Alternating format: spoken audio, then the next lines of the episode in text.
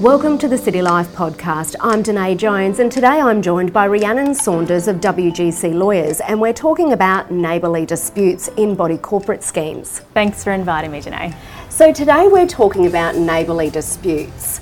Now, we all know someone, or sometimes it's been ourselves, where we've had a dispute with a neighbour, and while it can make for some really great dinner table conversation, it can be quite stressful for the parties involved, can't it? Yes, you're right, and that's particularly the case for owners of property in body corporate schemes.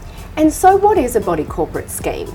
A body corporate scheme is essentially a group of people or entities that own property. So, as an example, an apartment building.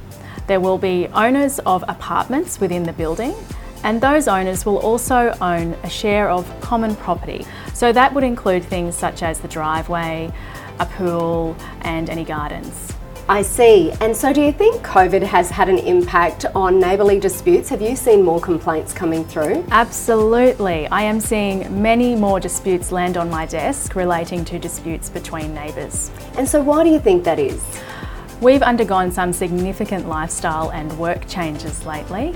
People are spending a lot more time at home and a lot more people are working from home exclusively.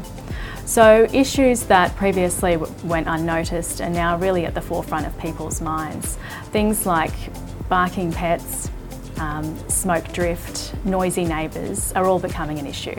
So for people out there who may be having a dispute with a neighbour at the moment, what can they do to help resolve the situation? I think the first step is just to try to resolve your problem with your neighbour. That might be a friendly conversation that you have with your neighbour, or it might be a little more formal than that and you might wish to put your complaint in writing. Okay, and so what if that doesn't resolve the situation? Then you should consider giving notice of your complaint to the Body Corporate Committee. Every occupier in a body corporate scheme is required to comply with legislation as well as the scheme's bylaws.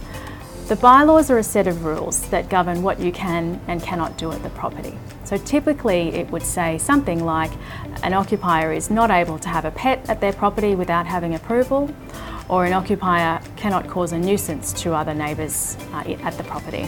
The Body Corporate Committee has a responsibility to enforce the scheme's bylaws.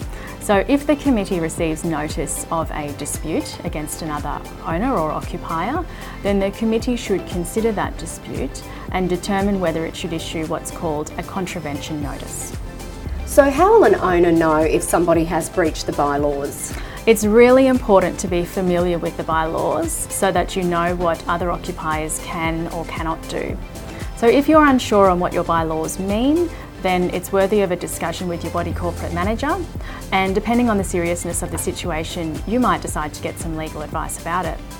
And that would apply as well to the committee if they're unsure of what to do if they receive notice of a dispute. So I guess if the situation remains unresolved after the body corporate has issued a notice, things can get quite messy, can't they? Yes, they certainly can. And depending on the situation, what might happen next is an application might be made to the Office of the Commissioner for Body Corporate and Community Management, a little bit of a mouthful. It's a relatively informal process compared to, say, a court proceeding, but it can still take some time to resolve. And of course, the neighbours still need to live with each other in the meantime, which can often be difficult. Absolutely. The other important thing to note is that before the Commissioner's Office even looks at an application, they usually require evidence that the parties have tried to resolve things between themselves. That's great advice. We really appreciate you taking the time to join us today, Rhiannon. Thanks, Danae. Thanks for joining us on the City Life Podcast. If you'd like some more information about this topic, head to city life media dot com dot a u or reach out to one of the experienced team at W G C Lawyers.